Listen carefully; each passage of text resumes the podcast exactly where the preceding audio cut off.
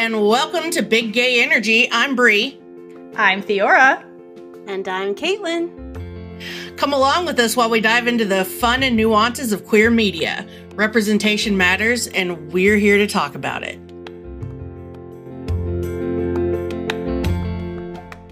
Welcome back, friends. Um, today we have a very special guest joining us. Please welcome the incredibly talented casting director, Steven Tyler O'Connor. We are so excited to talk to you today. Thanks for having me. Yeah. So our first question has to be, what do you do for your job and how did you get started? Um, what do I do? I destroy people's dreams. No. Um, well then. That's what actors all the power. So much power. I feel like so many actors feel that way about casting, and I'm always like, no, I want you to be it. Like, if you are it, that makes my job so much easier.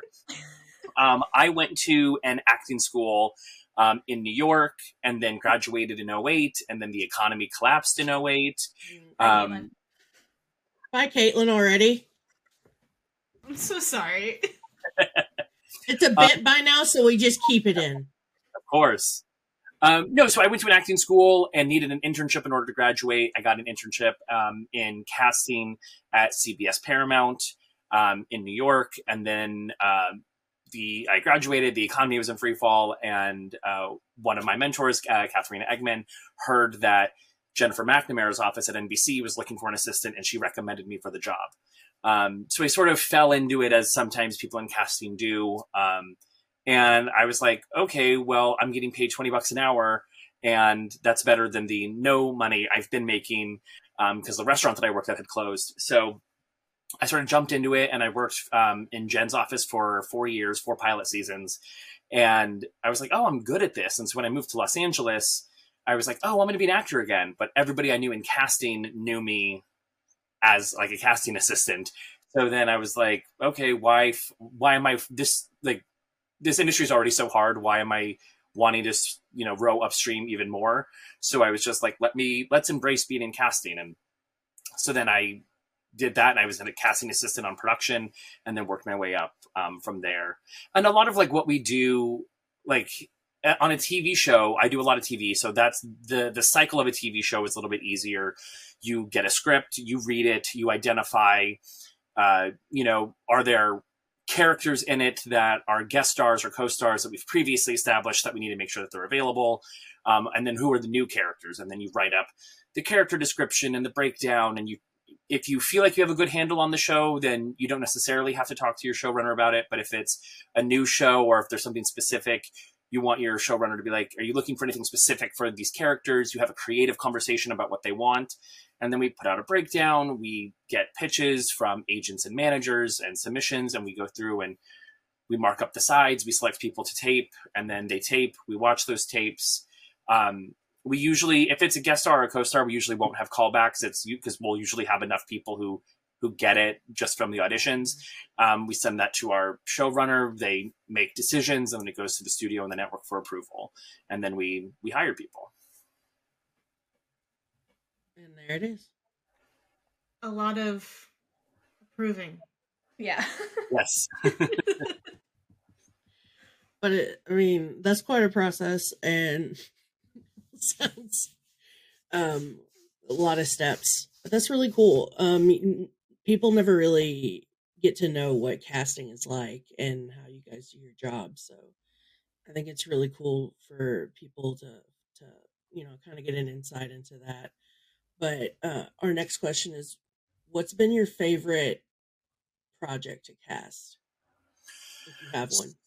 Yeah, so I think I have a couple. I think the one that's been like the most special for me is uh, a Disney Channel show that I worked on, actually, called Andi Mack.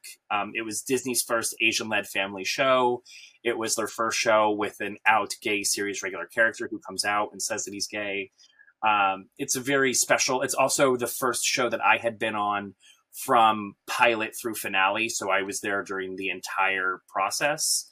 Um, and then I worked on the fourth season of thirteen Reasons Why for Netflix. That was just really cool because it was a show that I watched as a fan. And then the fact that I got to work on it was really cool and really exciting. And then when I told people, oh, I work on thirteen Reasons, it's like they had heard of it. Um, kids had heard of it. And like my cousins had heard of Andi Mack, but you talk to adults, most adults haven't, you know, they're not watching what's on Disney Channel. That's not the demo. Um, so I would say those two shows are pretty, pretty special.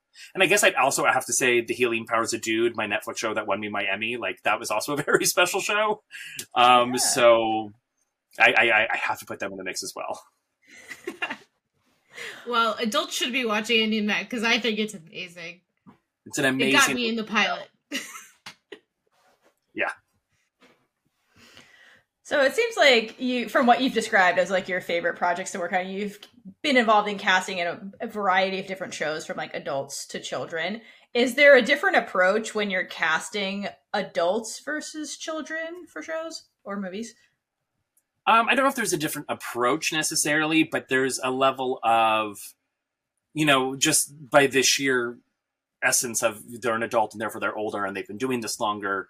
You know, if you're pursuing a series regular and it's an, an, an established or seasoned actor, you have an entire, you know, body of work that you can point to to be like, oh, yes, they can do it. With kids, there's always that concern of can they handle being a series regular on a T V show? And the thing is, there are kids who get it and you just like inherently know that they have what it takes um, because not everybody can do it. You know, it is it's long days on set and it's, you know, it's a big thing. And in children's programming or when you're casting a kid, there's just this this extra consideration of like, do we think they can handle it? Um, but otherwise, the approach is still the same. It's like we want people who are authentic, who are real, who make the material sound organic and not like somebody reading lines.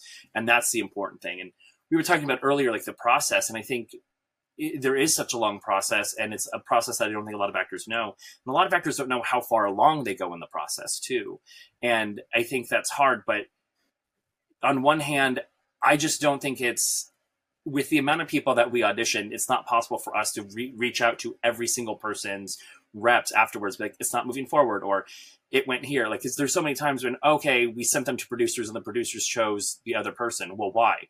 I don't know. My showrunner doesn't have to tell me why they're making the decision that they're making. They just say, we want this person, and that's who I go with. So sometimes actors don't realize that they go to producers or they go to the studio and the studio approved somebody else. Like, actors don't know. And every actor is different. Some people don't want to know. Some people do. And it's just, that's so much work on top of everything else that we're doing. We don't have the infrastructure to be delivering that specific kind of feedback to everybody on every project. Have you seen like politics get involved kind of in like casting? Oh, sure. Like, I mean, there's... yeah, I mean, we're all human. So there's definitely, oh, I've, you know, I've heard, I've, I've, a friend of mine worked with this person and they didn't have a good time, or, oh, we're not fans of them here at the studio, or blah, blah, blah, blah. Like there's, there's little things that get happen that happen. And when you get told that, you try to navigate that. And there's also the own, like my own politics of like, I'm a huge, I sit on the Equity Entertainment Committee for the Casting Society. And like, I'm all about representative and authentic and inclusive casting. And so my philosophy with a lot of roles is, why can't it be X? Why can't it be, you know, someone who's limb different, or why can't this be a woman, or what have you? And there's, so for me, I'm trying to infuse that in the projects that I'm working on too. So I have my own agenda of representative, inclusive, and authentic casting that I bring to the projects that I that I bring in. And then sometimes you have showrunners or directors who don't want to participate in that, or they don't respond to those those actors. And there's only so much you can do in conversation, but at least I'm trying. And so there are those kind of politics. And look, sometimes you... you hear directors or producers say some pretty awful things, and you're just like, okay, wow, how do I take that and recalibrate and still get the best actor for the role and still advocate for people who are right, who are maybe being dismissed for one reason or another? Yeah, that's a lot. But speaking of inclusive casting, in your bio, it says you champion for inclusive casting for underrepresented communities. How exactly do you go about doing that? Is it just like trying to get more representation in a cast if they're not even in there?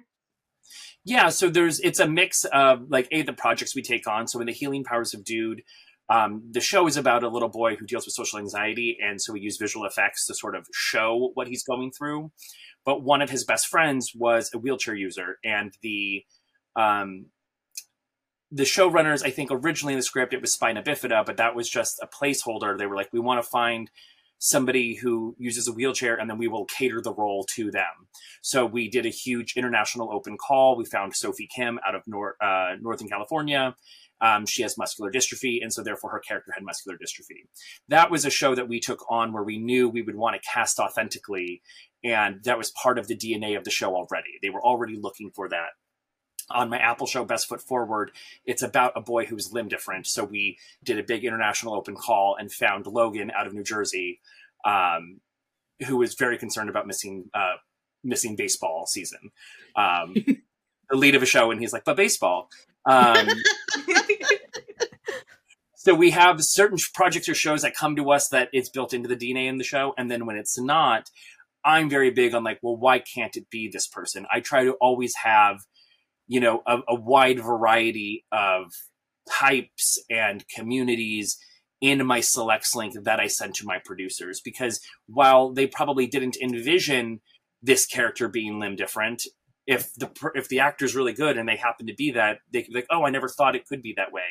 I think that's part of the challenge is, I think for the most part, it's not malicious. It's just we're, we're ensconced in our own privilege of whether it's our white privilege, if there's straight privilege, if there's gender privilege, or if there's ability privilege. And I think that it's not malicious. Sometimes people just, they're not aware of it until I can, until I come in and say, well, why can't this character be in a wheelchair? What about this says that they can't? Um, and then that, that, that opens up and sparks the conversation. So I very much come at it of why not. And I think, I th- think that came from a, just my own experiences with having a little brother who is blind. But when I worked at N B C, Jen would bring in women for traditionally male roles, or it was male in the script. She'd bring in women all the time for them. And, um, she was like, why can't it be? And I was like, oh, I love that. So that was one of the, like one of the lessons that I learned early on from Jen that I really loved. Why can't it be? And then let them, let the showrunner, let the director tell you why it can't be. Because sometimes they may have a creative or an, an actual reason behind it. And other times they're just like, oh, I never even thought about that. And, and that's where I feel like I can play my small part to sort of broaden their perception and open up their notion of what a role could be.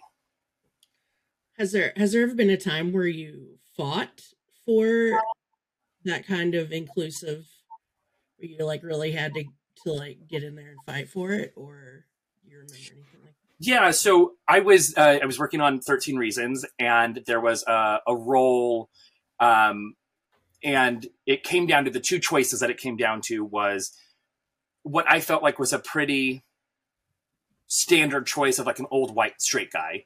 And then there was like a younger female role for this like chief of police role.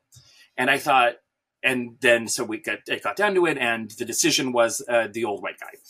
And I was like, okay, let me call up Brian. I was like, hey, Brian, I want to talk to you about this role. This role had two lines, keep in mind. So like it's a, it was a co-star. And I was like, I was just wondering why you chose the person that you did. And he goes, uh, why? And I was like, well, I think the female role with what's going on in the scene, and I kind of delved into my pitch about why it would be really interesting to have a woman play that role. And he's like, Steven, I'm going to let you know, I have not thought about this role cl- nearly as much as you have. And I was like, well, that's why you hired me. Like, it's my job to really think about this. So then the next day we had a call, and he's like, I'm going to stick with my choice, but here's why. And ultimately he was making a conversation about the patriarchy and how they're trying to silence the voices of the youth and also are like female, the female lead that season. So he was like, that creatively works with what we're trying to build in this moment. And I was like, cool, got it.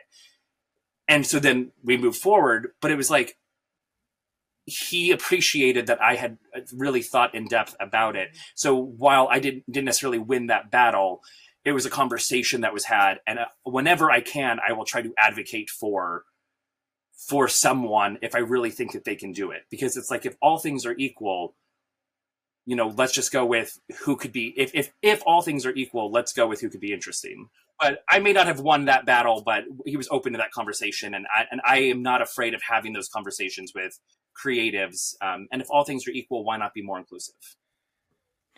Yeah, absolutely. So it sounds like from what you're describing, there's definitely like a power structure that goes on in terms of like, and a process of how people get casted. And it seems like your role is really like more like the an advocate. Um, Absolutely. Yeah, that kind of how that goes. And sometimes actors don't realize, and, and this is where, you know, I, I don't think actors realize how much we are advocating for them and how much we are trying to champion them from behind the scenes. Um, in a very different way, I had a friend who was like, I need to book something in the next thirty days or I'm going to get deported. And I was working on a Nickelodeon show. That's not really his vibe. But there was like, there is this role. It's a co-star. Like, we're like, and he's not a co-star. He was just the lead of a movie that had been at TIFF. But I was like, I maybe I can like grease those wheels to help you so you book something so you don't get deported. And then his reps were like, no, he's offer only. And I'm like, there's no way I'm getting him an offer for this. I get it. He's a co-star. But like, you know, and so it's like people don't, I, adv- I advocate for actors all the time. I just think that for a lot of actors, casting is also the face of the industry. Right. And so while it's not our fault, it's easier to blame us because we're the tangible thing in front of them as opposed to the many, many processes that it could happen.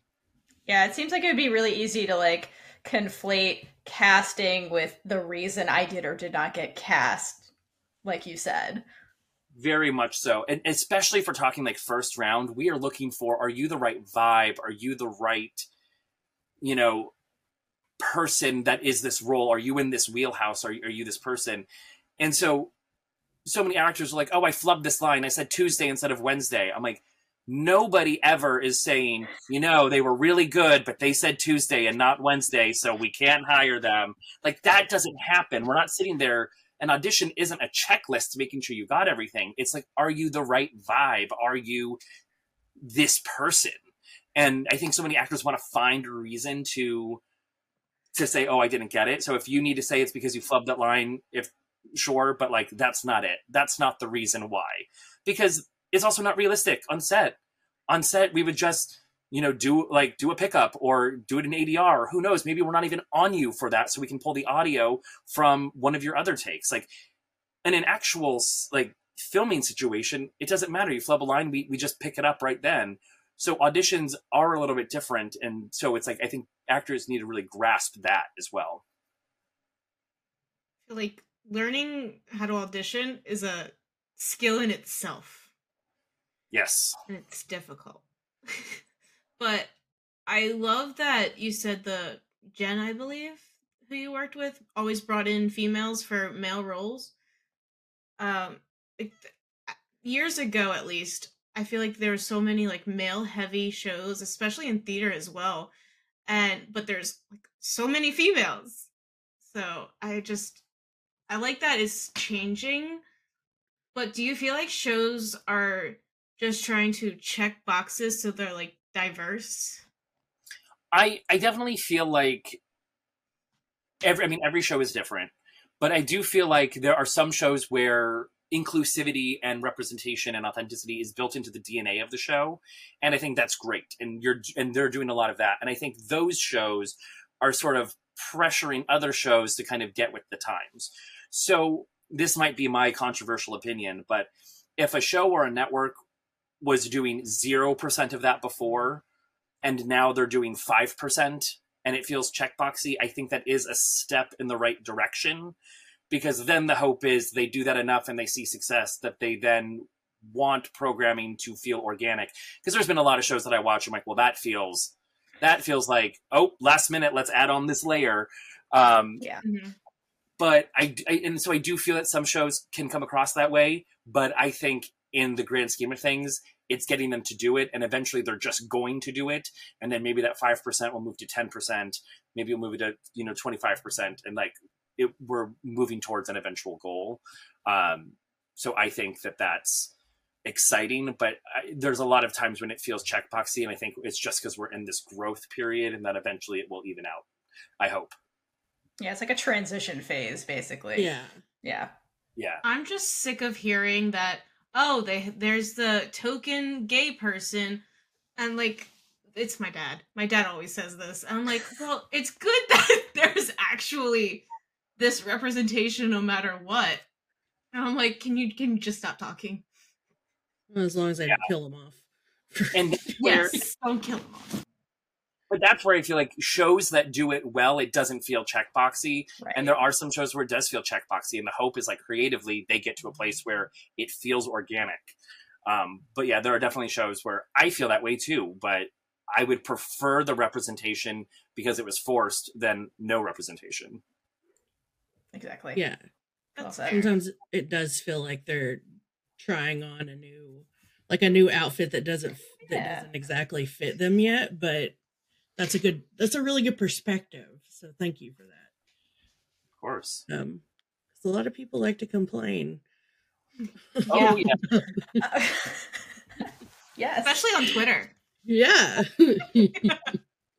Yes. Uh, but you, you mentioned casting for Best Foot Forward before, but can you tell us a little more about the process of casting the lead for that?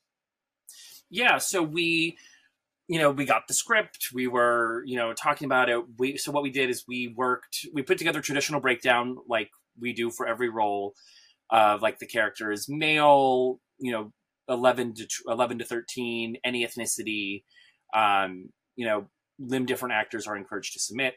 And then here's the blurb about his personality. And then what we did is we created a couple of uh graphics for like a, a flyer, and it was posted on Instagram and Twitter and sort of spread amongst communities. And then there were certain researches, or uh, we did a bunch of research on certain uh organizations and like summer camps um that cater to the limb different community. We reached out to them and said, hey, will you share this graphic with your membership? Um, the show is based off of Josh Sundquist and um, a book that he wrote. So Josh is very well known in the limb different community, um, and he's very funny and has a lot of followers. So he also posted the flyer. And so it just sort of like went out and it became a real grassroots community. And then they would reach out to me, um, and I would sort of walk them through the process and hold their hands on how to audition and what to do. Um, and I think we had probably like a couple hundred kids um, wow. audition. We narrowed it down to our top three. Then we hired an acting coach uh, to work with the kids and do a couple of sessions um, and work on the audition material. Um, and then in combination with us working with the kids and the recommendation of the acting coach, we sort of identified our our top choice. Um, and then we put uh, him with an agent. So that way the agent could negotiate his deal, because I would never want to throw you know, a parent to just figure it oh out gosh. with with yeah. Apple B A. That's a lot. They would get so overwhelmed so quickly. Yeah.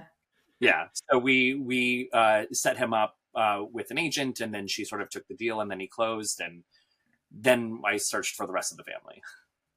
That's not typical, right? Like, you don't bring in acting coaches for kids. It's only because it was like yeah, it's because these. These kids, none of them were actors, you know, necessarily by, it wasn't like Logan was doing community theater and acting and had mm-hmm. that infrastructure already. He was just, yeah. you know, a regular preteen boy who plays soccer and baseball and like just did this on a whim. So there was a level of, can he take adjustments? Can he, you know, really handle what, what we're going to need from him? Um, and And Logan was great. He was super, super good in the show. And I'm hoping we get a second season. Isn't everybody? Yeah. Yes. Sorry. We're waiting on so many things. To get seasons or rejuvenated, if you will. So to, to piggyback a little bit off of the Best Foot Forward and the auditioning and casting, really. So in that Uh, project, essentially a the character the the actor matched the the um actor in terms of like lived experience for that particular role. Um, why is it important to cast people who have the lived experience for those particular roles? Does it make I think a, a lot of it. Yeah, I mean, I think a lot of it comes down to a there's just an authenticity that's there. You know, I think one of the great things about acting is like the magic if, like, what if I was this? And I do think that acting allows people to pretend to be other people and sort of ex experience different walks of life. And I think that that's, and I, and I think that's wonderful with what actors can do and how they can evolve and, and shapeshift. But I think that when you're dealing with something to where them being limb different is so central to the experience and to the story that we're telling, that it's about opportunity. The limb different community doesn't get as much opportunity as people who aren't limb different. And so giving that community the opportunity to portray themselves when, again, that identity is so crucial to it. Um, you know, it's, I think that when, when them being whatever minority that it is, is central to the character, that it behooves productions to be authentic because they have that lived experience where it's real and they haven't been getting the opportunity. If it's something where like, oh, they just happen to be, then I think that's like gravy, but not necessarily required.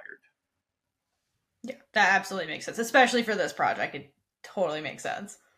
And it's cute. Like, I know it's a kids yeah. and family show, but like, I watched it. I watched the whole season, and I think that it's it's definitely, you know, a little bit more elevated because it's on Apple, and Apple is like prestige. And I just think that it's it's a different kind of family show that you see. And there were just so many wonderful actors in it, and so I was so excited to see everybody like kind of come together. And um, so I definitely think people should stream it on Apple. Okay. Yes. Everybody go stream it. Season two. Gotta get season two. uh, but going back to the beginning again, when you are working as a casting assistant in the very beginning, what was it like, like learning to be in casting? And you were an assistant on a lot of the shows I grew up with, like Liv and Maddie and stuff like that. So you did a great job. I don't know what role you actually had in it, but good job. the, the process for me was a lot of, you know, Jen would come and like just give me lists of people, or she would call me like, oh, so-and-so from this. And so it was a lot of like, oh, I need to be watching T V. I need to be watching what's out there, because that's, it's not just entertainment. Like, that's part of my job. I need to know the actor landscape. I need to know who's out there. And then I would look at who we were calling in, and then I would watch our selects, and I would get to know the actors that we were calling in for all of our projects and getting to know them that way. And the, the mom on my Apple show, I met because we cast her in a pilot my very first year at N B C back in two thousand nine. Wow. And so like, we're talking, you know, over a decade later, I am now like circling back and being like, hey, Joy. And she auditioned for it and like fought for the role, and she really fought for it, and she booked it based on, because we, we met, you know, thirteen years ago. So it was a lot of like, pay attention to the people that I'm bringing in, pay attention to like why I'm choosing this person as a select versus this person. And then as I was there longer, then I was able to be in the room, and I was able to have opinions, or I was at least asked my opinion. I sort of gave my two cents on how I interpreted some people, and then you just sort of keep doing it. And I paid a lot of attention to Jen McNamara. Um, when Jen was on maternity leave, Marsha DeBonis came in and covered her maternity leave. And so really watching Jen and Marsha and how they interact with actors and why they're responding to certain people versus others. And then when you get more involved, also understanding the the dynamics of like, like we were talking about earlier, the politics. Oh, this actor was on an N B C show before. N B C wants to try to find them something new. So maybe we spend a little bit of extra time with them because, you know, our bosses are going to want to know how, how they did and if they were good. So it's like learning how to navigate all of that, and just like seeing how they worked with actors and how they champion people. Like, that is sort of, I had really great role models to look up to, to, to sort of follow in their footsteps. And so I'm just trying to emulate them um, as best I can. Is that why when somebody is like on a network show, any like channel, they always show up in a bunch of other shows for like the same I think, company? I think there's a lot of like when, uh, when a team likes somebody, they want to keep them employed and they want to keep them in the family, because there's also a level of like, well, if, you know, as terrible as it sounds, well, if we own them, then nobody else can have them. Yeah. So we want to keep you happy and we want to keep you employed. And look, I say this, you know, for the most part, people who do that, like, generally have to be like nice to work with and fun to be around. Mm-hmm.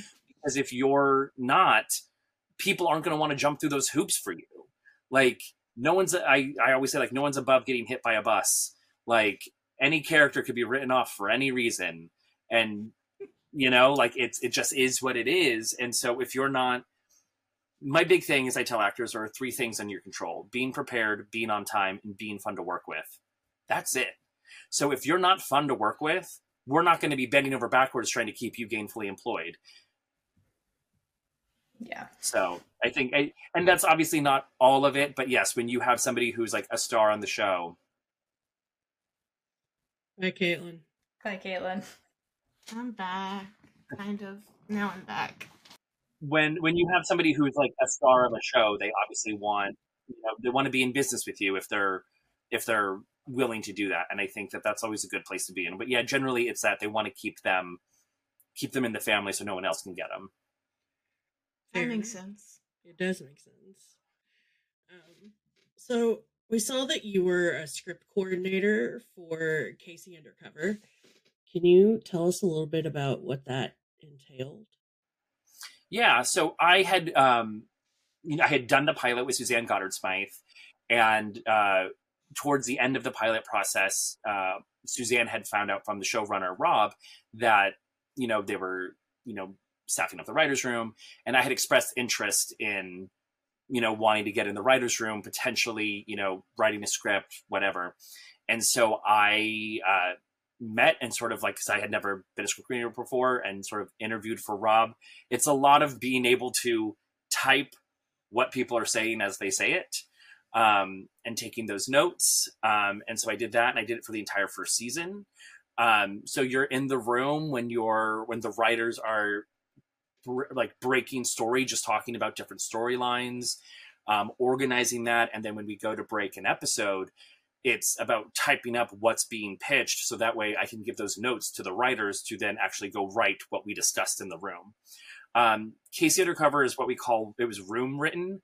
So all of, all of the writers, we were all in the room and we were all working on the script together.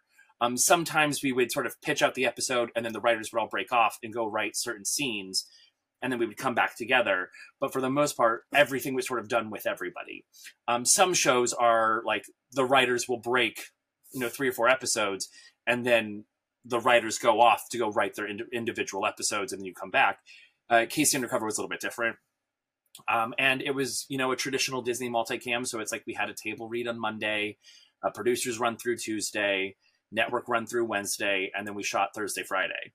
Um, and during that process, you always want to sort of be after each, after the table read and the run throughs, you revise the script and change, and you change the jokes that didn't land, or you adjust to the network notes that you get. But then like you have another table read on Monday. So when we went through pre-production on K C Undercover, by the time that we started filming, we, we already had six episodes ready to go. So that gave us some cushion to break the next set of episodes, and we weren't always like scrambling or panicked. Um, but I think that was like, that's sort of like the general, and like you're in charge of like distributing the scripts to the cast and to the crew and making sure that all the revisions are noted and people know what changed, and coordinating with casting. Hey, we're discussing this character in episode one oh eight, and, you know, letting Suzanne, you know, get into that. So that way, if that actor happened to not be available, we could get ahead of it. Um, and just coordinating, making sure that people know what's happening. Because if we're changing the name of the of the the froyo shop, then, you know, set needs like the, our set deck needs to know that, and the art department needs to know that. And oh, it's a coffee shop now and not a Chinese food restaurant. So that's a whole set of props and everything. So it's about making sure that you're communicating with everybody about what's happening with a particular script or what's happening in process. Sounds like a lot of running around. Yeah. A lot of emails. Oh, okay. The communication well, hub, if you will. Yes. Yeah. Um, did you continue with that at all, or was that like the only time you did that job? It was the only time I did that job. When the season was done, I went out and tried to look for a couple of other script coordinating jobs. And I told myself, if I can't find one by the time that like my hiatus would traditionally be over, then I'm going to jump back into casting. And so I, I interviewed for a couple of like big shows, um, didn't get it. And then an opportunity with Amber Horn and Danielle Alfiero presented itself to me as an associate casting director. Um, and so I jumped on that. Um, and I, so I sort of like did a brief one year out of casting, but, uh, then when I, and I told myself, if I go, I want the title bump from casting assistant to associate casting director. And so that's what I was able to do, uh, when I landed at the office that I'm currently at with Amber and Danielle. We love them. Yes. They're lovely. Good choice. So speaking of other other jobs that you've done in the past, we also saw that you were a waiter at a restaurant on Kitchen Nightmares. Here it goes. I blame Caitlin for this. We want to know. What I'm that sorry. Ex- we want to know what that experience was like and how often you get recognized for it. Before you I answer, saw that, I saw that episode so long ago, and I think I didn't did even know that I had seen you before. So, but I the reason that I. looked into this is because on every Instagram post someone asks, is that the guy from Kitchen Nightmares? So I'm sorry, but we had to. I guess blame Instagram and Caitlin. Um, yeah, so I was in I was in conservatory at the time, and I worked at the Black Pearl, and we the show got chosen, and they were gonna film for like a week and a half, two weeks. And I mean, ultimately it was you either work and be on the show, or you take two weeks off of work. And I was a college student living paycheck to paycheck. Like I couldn't not work for two weeks. Um, so I was on the show. Uh, it was a very interesting experience to shoot. Um, I really loved working there. So it was, it's, I look back at it at like a fond memory. Um, I definitely get more right after it aired. I got, um, I got recognized a lot. Uh, It's been, there's like some video out there that's on like Facebook that's sort of like a bunch of my clips. And so it's like, I can always tell when that recirculates or when the episode re-airs, because like a lot of people from high school all of a sudden are like finding me on Facebook and messaging me being like, oh my God, is this you? And oh my gosh. Uh, but yeah, so I did that. And then about a year later, we did uh, like a, a follow-up episode where it was just Gordon and I. Um, But yeah, it was it was an interesting experience, but it was I, I definitely did work there and I loved working there. Um, but we, I, it, it was really just because I couldn't take the time off of work. Um, and when it, when you look back, and I, I think when things work out, it's easier to look back and be like, oh, it all happened the way it was supposed to. But I would the Black Pearl was the restaurant that closed, that closed right when the economy collapsed in oh eight. And that's what forced me to like really try to like figure stuff out. And then that's when I got the job at N B C. So it's sort of funny how it all kind of works out, but yeah, I'm definitely on it. And also, you know, it's interesting when you see what was presented on T V versus your lived experience. Totally. Um, that's the thing I was like curious about. Yeah. I was like, can I ask more questions? Cause that's the big one. Yeah. I mean, I, I guess the thing with unscripted T V in depending on the genre is there it's us really reacting to the circumstances that are presented to us. Are the circumstances sometimes contrived? I think so. Um, I don't know that for sure, but I, I definitely think that, you know, the show tries to build in moments, and then how do we really react and really respond to those moments? Um, But yeah, I think it's also very easy for me to say I got a really good edit, even though, like, you know, there's a you moment. You were the best that, part. Thank you.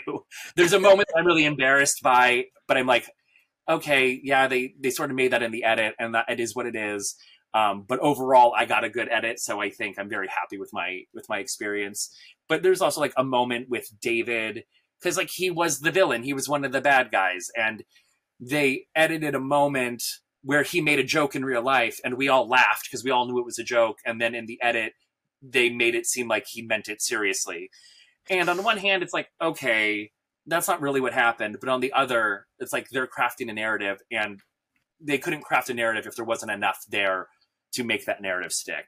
Right. Um, but it was, it was lovely and wonderful. And Gordon is really, you know, I, his brand is being angry and mean, but he's a very nice person. I think he's just passionate about what he believes. And when you're a regular human being out in the world, I think we like hamper in that. And we're just like, no, I'm in public. I'm going to act right. And I think because it's a T V show, like Gordon just allows himself to go there um, in a way that we don't normally. But he was always lovely and wonderful with me. I have a terrible photo of us together that I took on my like BlackBerry.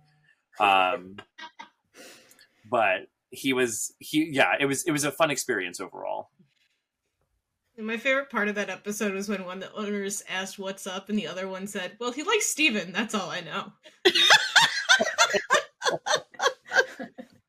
He did seem to like you, so. I, I can be it. charming sometimes. All the time. um, Gosh. But we'll, we'll give you a break from Kitchen Nightmares because it might show up in your nightmares at one point.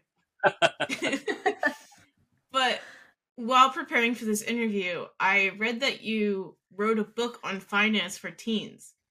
How did you go from the finance industry to the entertainment industry? So I'd always wanted to be involved in entertainment. I did a bunch, I did all the school plays and community theater. And my very first job, I worked at a Steelers bar in Arizona as a busboy.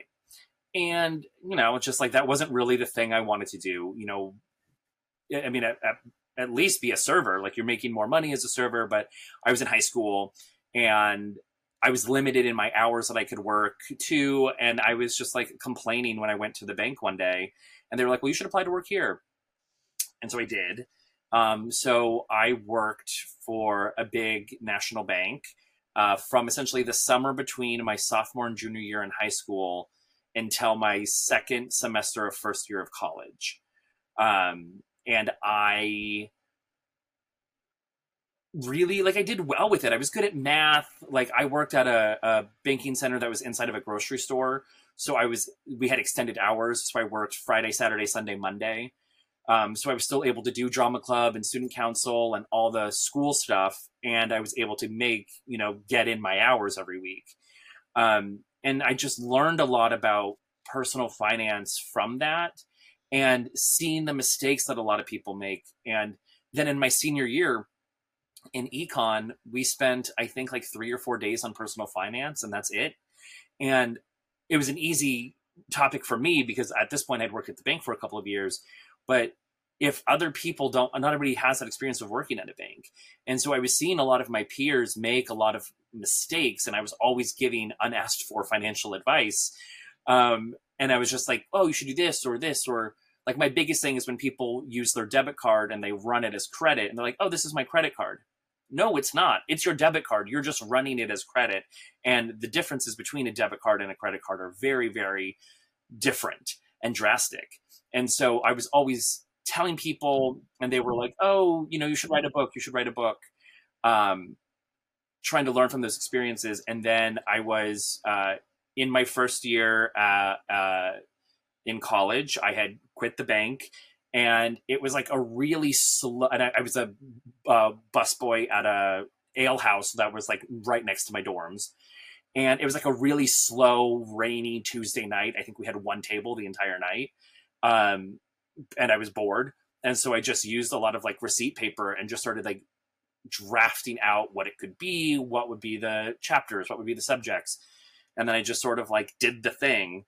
Um, and it really covers like the basics of banking because people learn banking from their parents and from school. Well, my school didn't really do much. And luckily my parents have a good financial like sense. So I learned from them as well, but not everybody has that. And so if you are a person that has bad financial habits and you have a child and they're learning their financial habits from you, you're just passing it on. And so I really wanted this book to come from, you know, a young person's experience about the financial struggles that they're going to be dealing with as a young person. So I sort of made it in that sense of really trying to like help help people who don't know, because some of it to me is really basic, but I, again, I worked at a bank. And so if I can help share the basics of banking with people, then, then it, like, I don't know, I see it as a little bit of like a public service. No, that's amazing, because people don't have that as, as teenagers a lot at all. Like, I know I didn't. And even, even though I did take a class where they were like, here's how you write a check, that was about the extent of it. They didn't like teach us like any of the real, the real things you need to know. So it's awesome that you did that. I did have a personal finance class, and we learned about like the stock market. We did like these, this fake stock game where it was like the actual stock market, but it was, yeah. Um, but I was always obsessed with money and learning as much. I was obsessed with a credit, my credit score before I could even have one. So by the time I got to my first year in college, I was teaching my friends about credit cards in the middle of our food court. So that's, yeah. That's the person I was. No, I'm but same. And then it's, and then, and, and then it's just wild when you're like, oh, I'm the one giving them this information. Why haven't we as a society done a better job of teaching people about it? Like, it's, it really is, I think, shameful and doesn't set a lot of people up for success. Yeah, we all needed a Caitlin or a Steven when we were like seventeen. Honestly. Um, big switching gears. So I'm just curious if you have any favorite, um, favorite, not that you've casted particularly, but any out in the world favorite um, L G B T Q plus roles that have that have been on T V recently, like in, say, like the last five years or representation. I mean, I really loved It's a Sin on H B O Max, starring Ollie Alexander. Um, I thought the cast was well done. I thought the show was well done. I was very angry at the end of it. Um, But it really, I, I think that show did such a good job of sort of like showing, showing a, a, a different way of tackling the H I V AIDS experience, and not like the way that you traditionally see it. Um, I really, really liked Fire Island on Hulu. I thought that that was really great, with a lot of like representation, and, you know, with, within the gay community, there's a lot of representation that is lacking. And so to see a lot of that intersectional representation in that movie, um, I enjoyed Bros. I think that it was really important for queer people to go and see the movie and support that movie in theaters. Um, and I know it didn't do as well as others had hoped, but I think one of the things that the gay community doesn't quite realize is like, yes, we have a lot of acceptance and representation right now. And so I think in our own privilege, we feel like we don't need to go to support queer content. But if we're not going to support queer content, it's harder, it's going to be harder for straight people to go and support that content, then we're just not going to make that content. And so I think that it's super important for the queer community to support shows with their dollars and with their views. Otherwise, our, our stories aren't going to continue to be told. And we're getting to a place where it's not just the coming out story, and it's not just the H I V AIDS story. Like, we are telling complicated, nuanced characters um, and stories that involve queer people. I think that that's super important. I also really loved Pose. I thought that show was really fantastic and very groundbreaking. Um, yeah, there's a lot of like good queer content out there that I'm really, really loving. I did a Hulu movie called Sex Appeal, and uh, the main character has three moms. And so we cast Fortune Feimster and Margaret Cho and... Uh, yes! And it was just like lovely and wonderful, and, you know, and then in a world where we want to talk about like representation, Rebecca Henderson's character in um, Single Drunk Female, or her character in Russian Doll, is a queer woman, but like, it's not about her being, she just is.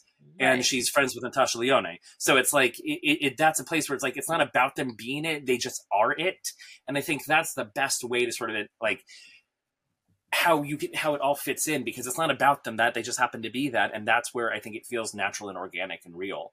Um, so yeah, so those are, those are a few of my favorites.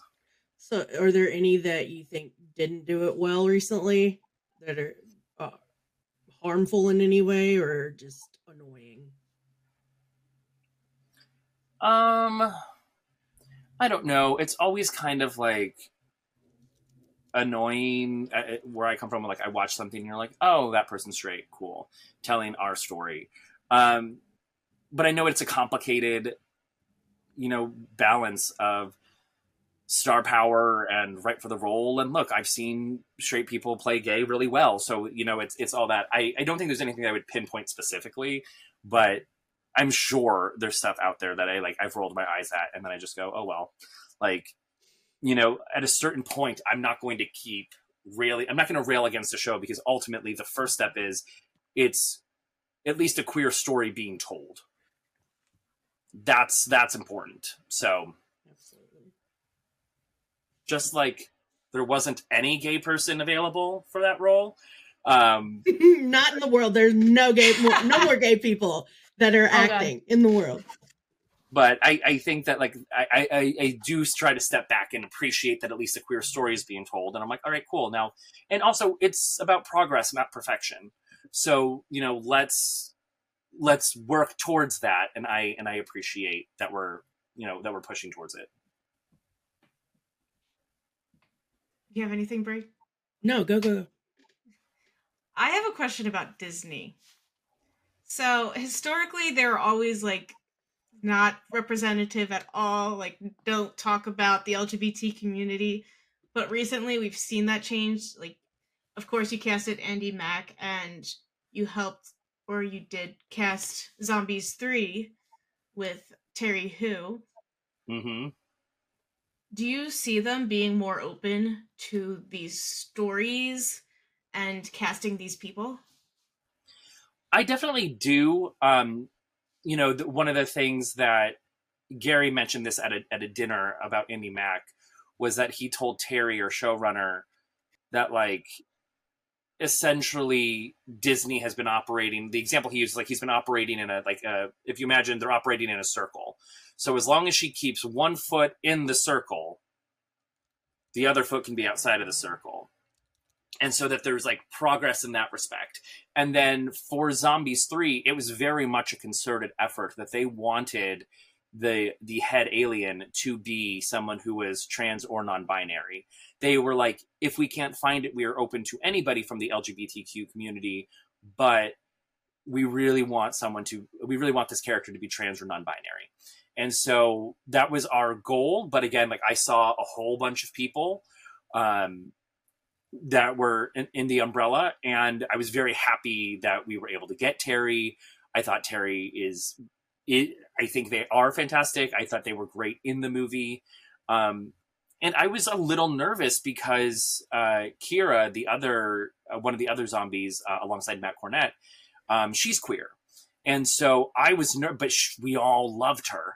And I was nervous that they were going to say, well, you already have your L G B T Q character. We're not having two. And luckily they didn't. Kira was the best person, especially with Terry and Matt. Like the three of them just had the right chemistry. And so we were, so for me, I'm like, oh, great. I was able to cast two people from my community um, in these three roles. Um, so yeah, I think they're definitely more open to it. I think there's a level of just like things are shifting societally. Um, after we did Zombies, Io Davis took over as the C E O of Disney Channel. Um, she's a new generation. Um, and so I think that they are open to exploring it because their L G B T Q I A kids are, were, they're around. And so I think that like being able to speak to that is important for them. And I think they realize that, you know, we're not going anywhere. And so it's worth it to embrace that community. Have you seen that frequently where they're like, oh, you have the, already one, this type of person you already have, you can't have another one? I mean, yes and no. So, and to be fair, nobody ever said that at Disney. Like, I was just nervous that they were going to say that because, you know, just as a gay person, you get nervous that, like, people are like, oh, it's too much. Um, but, I mean, there's definitely been, okay, like, my example, a different example, which I think kind of addresses the question. On Andi Mack, we... throughout the series, we cast um, a couple of officers, and it just so happened that like all the officers that I hired were women. And so in the third season, there was another cop, and, and Disney was like, you need to hire a man for this because like there are men on the police force in this town too. So like, so there's that. Sometimes we will take a bird's eye view and be like, what do we have? What don't we have? You know, to try to like make sure that we're kind of covering all of our bases. Um, so I've usually only had that conversation in that capacity of just making sure we aren't forgetting about somebody or a community. But I've never, I've never had a direct, like, no, there's already a queer person here, so you can't have another one.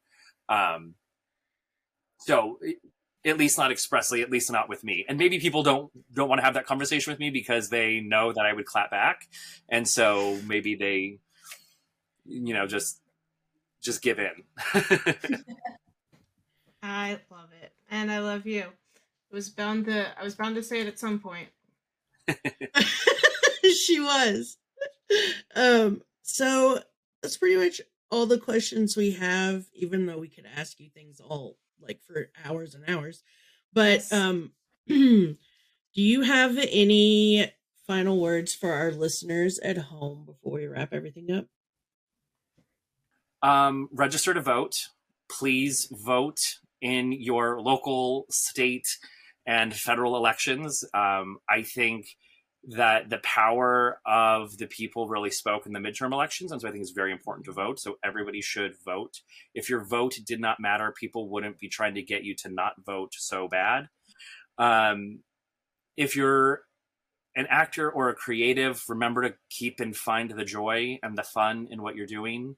Know that when you walk into a room, the casting director wants you to be it. You make our jobs easier if you are it, because then I don't have to keep looking for it. Um, and remember to have fun, be prepared, be on time, be fun to work with. That's the only thing in your control. Um, and yeah, uh, just be kind to one another. Very good advice. Yeah. I think everyone something that we second. That. Yeah, all of that. But so thank you for talking with us today. We really appreciate it. And we loved getting to know you and your job a little better. Uh, and to everyone listening or watching, make sure to check out Steven's projects like Best Foot Forward, which is streaming on Apple. Go do it right right now. We'll watch the rest of this. But anyway, um, we'll see you next time. Yeah, thank you for having me. Anytime. And with that, we've been Big Gay Energy. If you like this episode, check out all of our other episodes on whatever you're using to listen right now. And please subscribe and like all the things. If you happen to be listening on Apple, we'd really appreciate it if you could leave us a review, no matter how brief. This is what Apple uses in their algorithm to uh, help us gain a wider audience, so please, please, please help us out. Yes, and please feel free to reach out to us. We'd love to hear from you about everything and anything. And if we like it, we'll probably give you a shout out on the air. You can find us at all the things. Twitter at Big Gay Energy Pod. Tumblr, Big Gay Energy Pod. Instagram, Big Gay Energy Pod. Or you can email us at big gay energy pod at gmail dot com. Until next time, stay safe and hydrate for Lesbian Jesus.